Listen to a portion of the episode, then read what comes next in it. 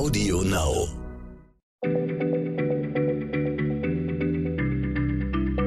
Schneller Schlau, der kurze Wissenspodcast von PM.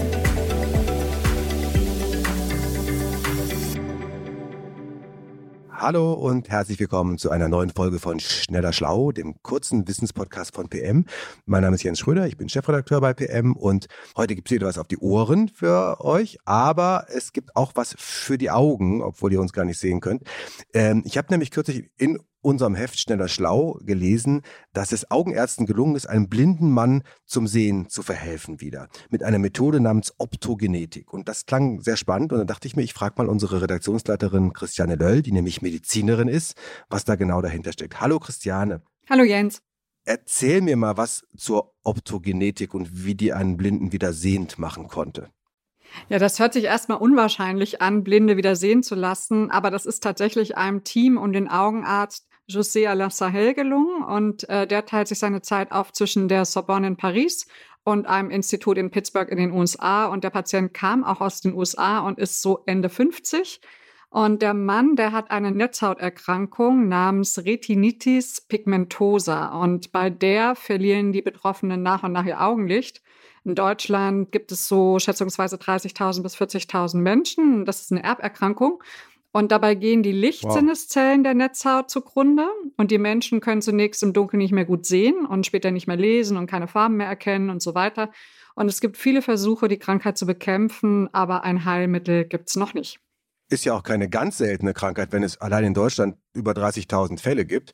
Ähm, was hat denn das Team mit diesen Patienten dann gemacht, um da weiterzukommen? Also um es ganz kurz zu machen, den komplizierten äh, Prozess. Ähm, sie haben dem Mann Genmaterial ins Auge gespritzt. Und dieses Genmaterial, mhm. das hat bestimmte Zellen der Netzhaut wieder lichtempfindlich gemacht. Und nach ein paar Monaten haben die Ärzte dann mit ihm angefangen, Sehen zu trainieren.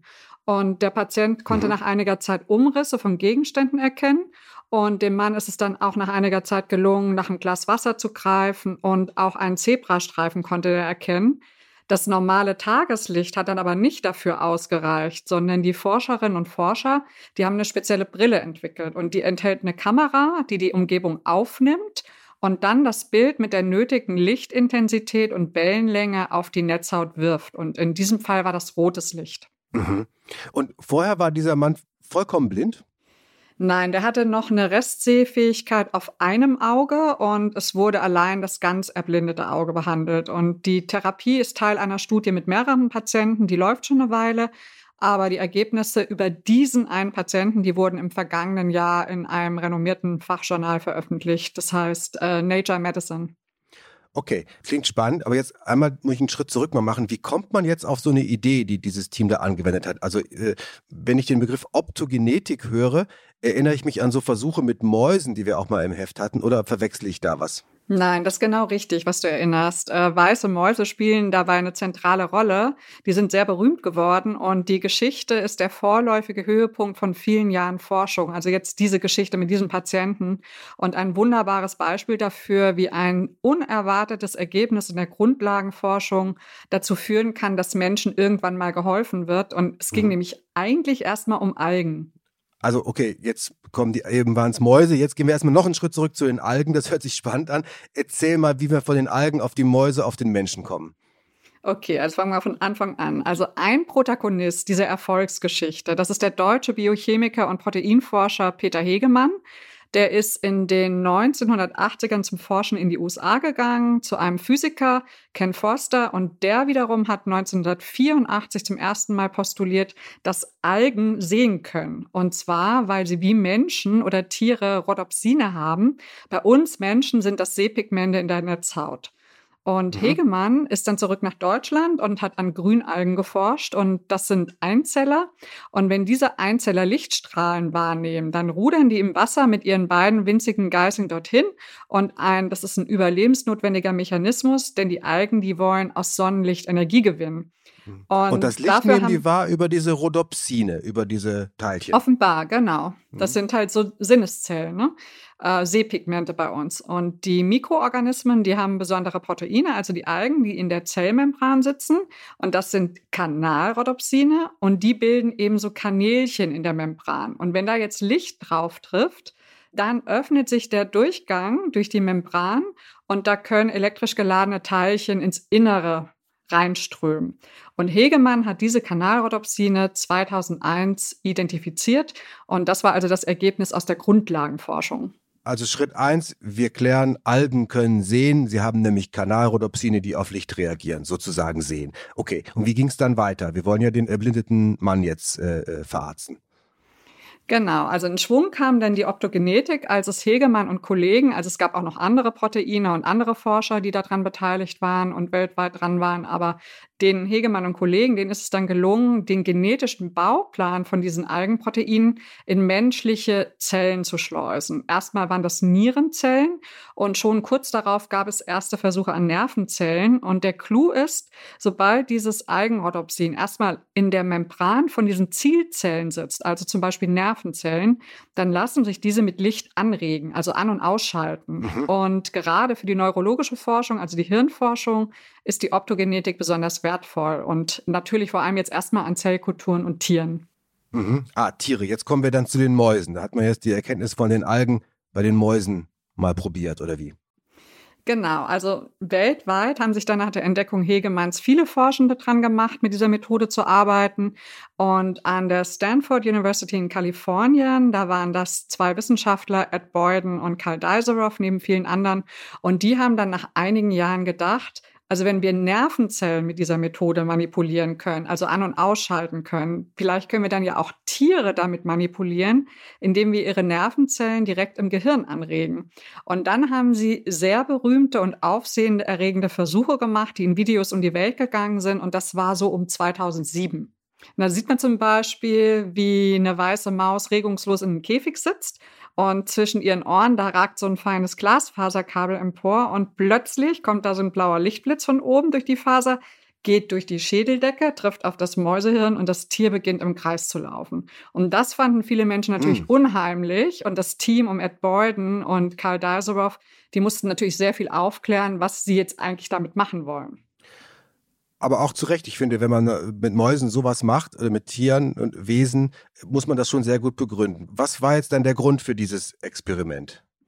Na, die wollten erstmal zeigen, was möglich ist, also wie wirksam Optogenetik tatsächlich ist und wie wirksam man Nervenzellen manipulieren kann. Aber es geht natürlich nicht darum, jetzt Tiere zu manipulieren oder zu irgendwelchen Dingen anzustiften, sondern denen geht es um das Grundverständnis vom Gehirn. Also wie und wann reagieren welche Nervenzellen bei welchen Aktionen, wie sind die untereinander verschaltet, vernetzt, all sowas.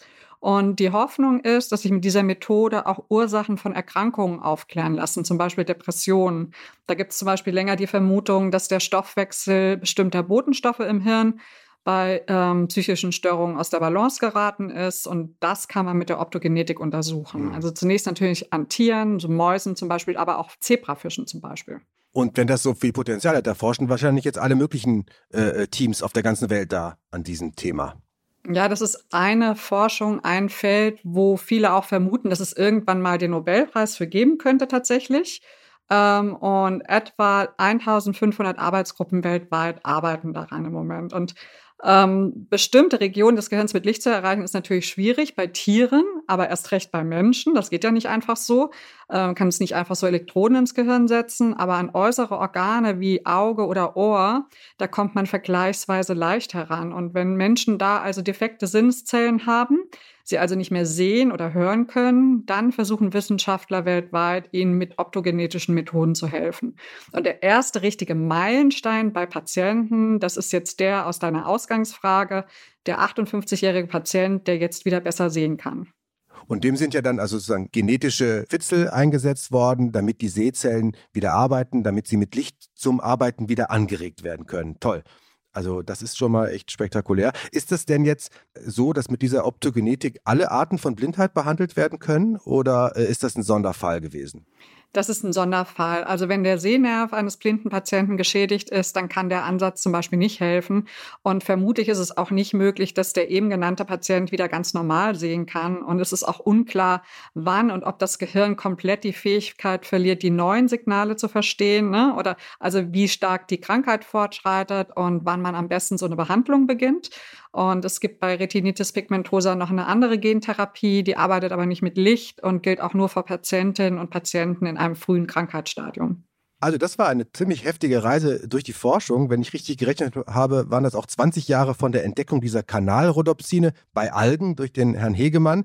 Äh, und 20 Jahre war das vor der Veröffentlichung dieser Ergebnisse durch den Augenarzt, äh, also von 2001 bis 2021 von der Grundlage an der Alge bis zum Patienten, der wieder besser sehen kann. Ja, genau. Und äh, Peter Hegemann ist inzwischen Professor für Neurowissenschaften in Berlin und etwas, womit er als Biochemiker erstmal überhaupt nicht gerechnet hat, als er seine Laufbahn begann. Das betont er auch immer wieder.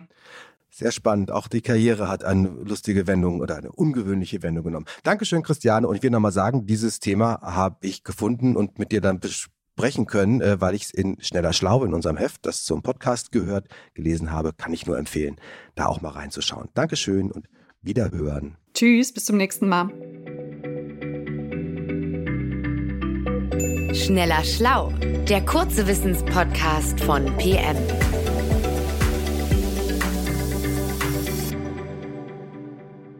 Dieser Podcast ist jetzt vorbei, aber wir hätten noch einen anderen Podcast-Tipp. Worum es genau geht, erzählt euch die Moderatorin am besten selbst.